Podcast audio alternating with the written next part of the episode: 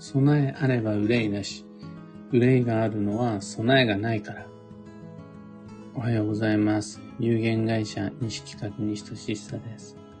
運をデザインする手帳、有機暦を群馬県富岡市にて制作しています。このラジオでは毎朝10分の暦レッスンをお届けいたします。今朝は、防犯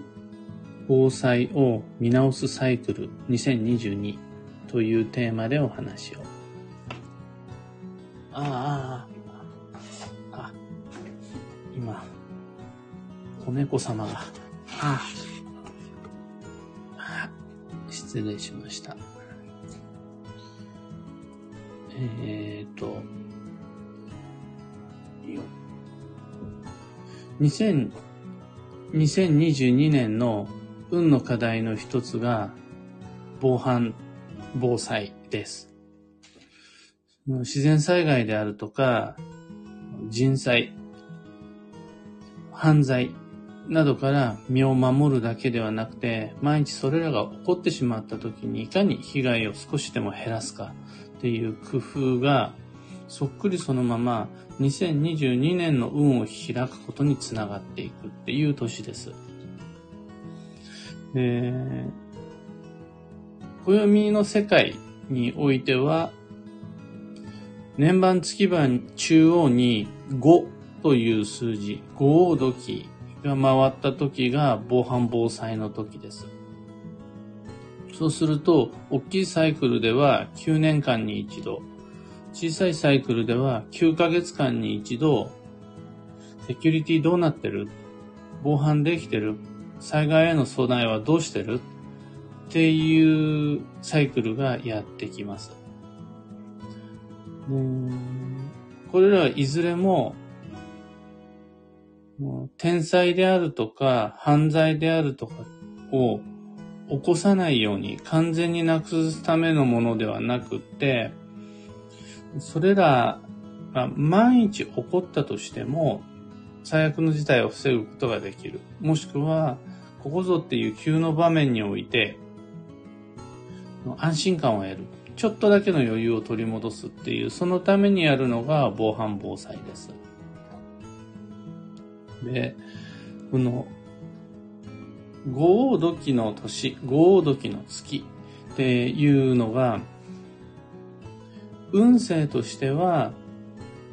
様々なトラブル、問題っていうのが起こりやすいですよ。これ単純に悪運としてではなくって、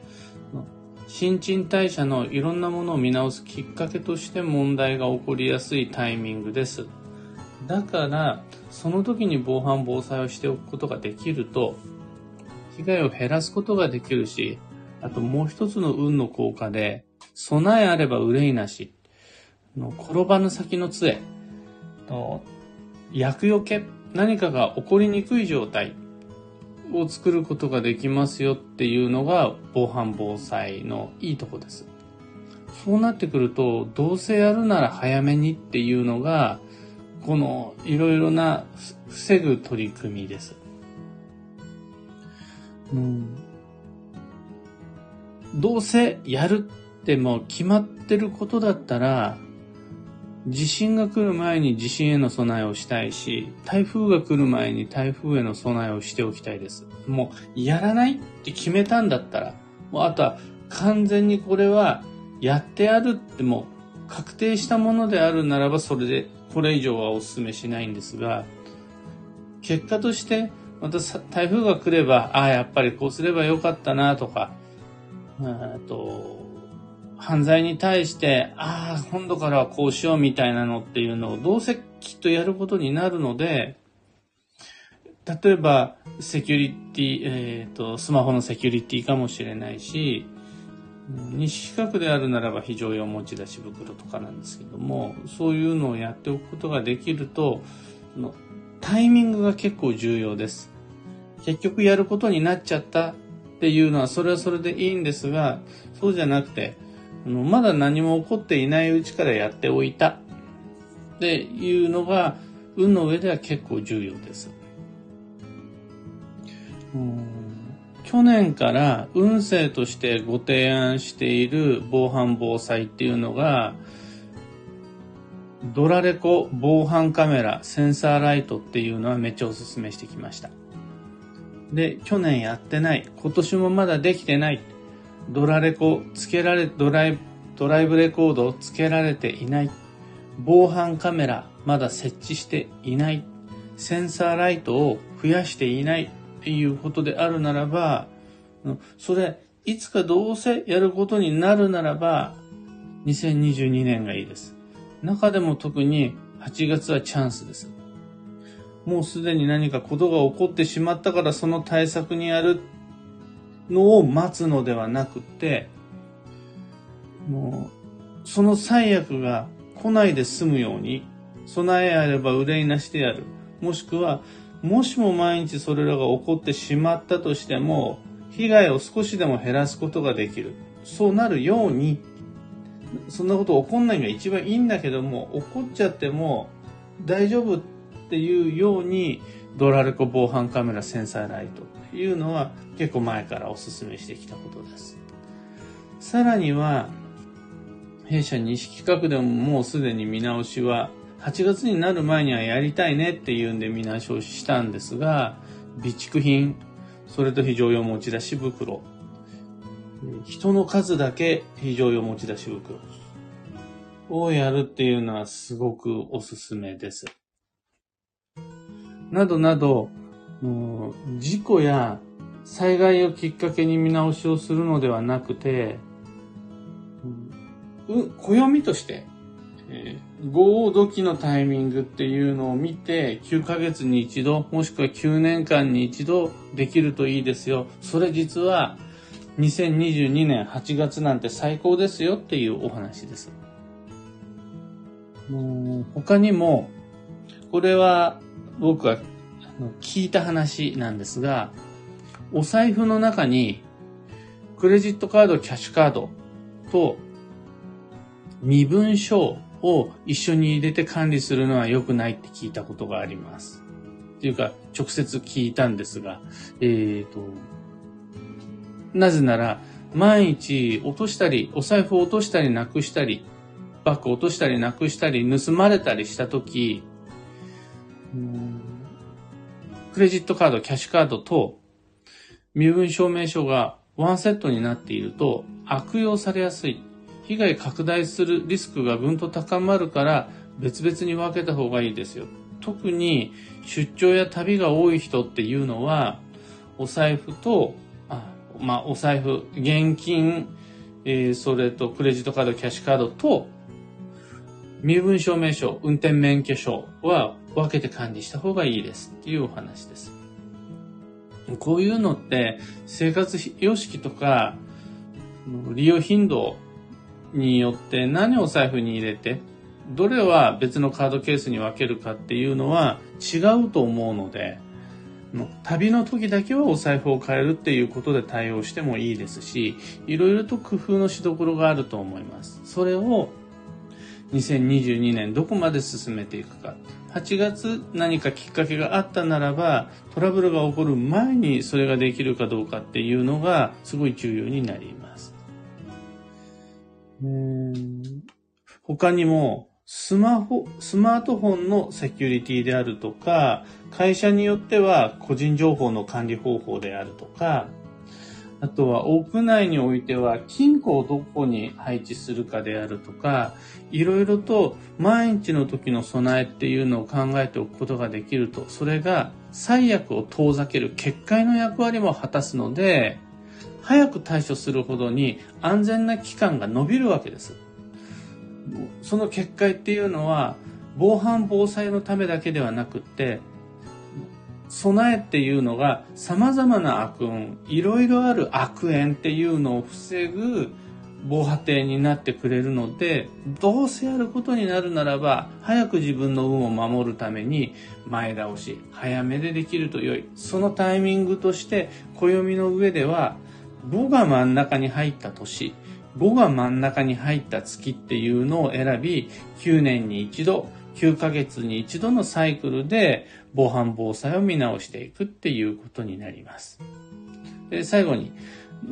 この防犯防災非常用持ち出し袋、お財布の中でクレジットカードと身分証明書を分けること、様々な工夫取り組みっていうのは基本、無駄になるんが基地です。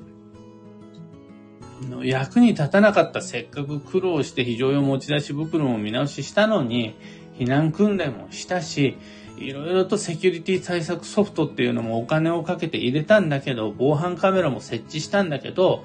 今のところ何一つ報われてない。お金かけたのに、費用対効果が低いわって思うとしたら、思っちゃうのは実は誤解で、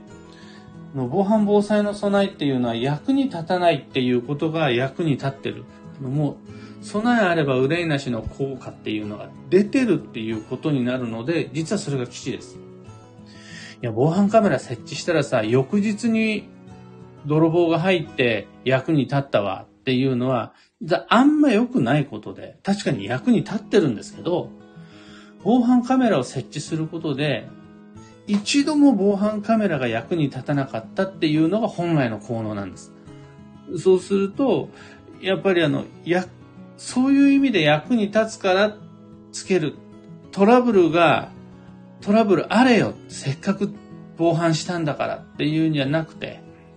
ないために、一生もう使わないために非常用持ち出し袋や備蓄品っていうのを使っていき、その効能で安全に暮らすっていうのが本来の運のサイクル、備えれば憂いなしっていう防犯防災の取り組みになります。今朝のお話はそんなところです。お役に立てたらライブ配信終了後、ハートマークをタップし、いいねをお願いいたします。一つ告知にお付き合いください。2022年9月21日水曜日に東京都千代田区神田神保町にて鑑定会開催します。45分1万1000円の対面鑑定です。もう暦を使ってどうやってライフサイクルっていうのを調整していくのか、また今大切な判断、決断実行を暦からどんな風にヒント見つけ出していくのかっていうのを一緒に僕も暦を読みますので、たまにはそういう時間設けてみるっていうのはすごく効果的です。行き詰まっちゃう前にぜひお声掛けください。詳細と申し込み窓口は放送内容欄にリンク貼り付けておきます。さて本日2022年8月13日土曜日は超繁忙の8月の7日目。お盆の入りです。お盆の入りといえば、先祖供養で有名、お盆の入りというか、お盆といえば先祖供養で有名ですが、お彼岸っていうのがこちらから行く供養なのに対して、お盆っていうのはこちらに来てもらう、陽のエネルギーの方が強いので、陰の人たちにあの世からこっちに来てもらうっていうのがお盆になりますが、その効能、専属用の効能が運命アップっていうのが専属用の効能なんですね。運勢ではなくて運命。でこの運命っていうのが本来は人の力ではどうにも変えることのできない定めなんですが、専属用によってこの変えるべき定めを変えてもらえるっていうのが運命アップっていうやつです。基地方位旅行したり、そのラッキーフード食べたりしても、運命っていうのは変わらないんですが、ご先祖様に手を合わせることによって変えられるっていうのが運命アップのいいところです。というわけで、まあ、お墓参りっていうよりは、もう今自分の近くに、いろいろなご先祖様が、人だけじゃないですよ。動物とかも来てるんで、それに手合わせることで、変えるべき運命が変わるっていうのはすごく魅力的な機会だなって思います。うん今日のキーワードは実績、結果を重視する。これあの、実際どうだったっていうのを振り返ってどうなるんであろうかっていう予測ではなく事実経験っていうのを判断判断材料にする、根拠にして動くっていうのが実績、結果を重視するです。幸運のレシピは、チラシ寿司。これ今でも決めた時のことを覚えてるんですが、お寿司っていうことになると基本的には単体のサーモンとかアワビとかマグロとかっていう感じなんですが、バーチラシっていうのはいろいろな具材が入っている。この、そのいろいろ入ってる丼、具材がバラバラなバラ寿司。あとはなんだ、例えばそういう意味で言うならばミックスフライ定食とか、そういうのでも良いです。もう、いろいろ入ってるっていうの、いうお米料理が今日のラッキーフードに、ラッキーレシピになります。他にも旬のフルーツ、旬の魚介、旬の野菜など、いろいろとエネルギー補給の方法っていうのはあるので、迷った時はあれ何だったっけ？そうだ、旬があるとか、何食べようかなどうしようかな。もう自分の食べたいものを見失ったっていう時、今日はちらし寿司、もしくはミックスフライ定食、おすすめです。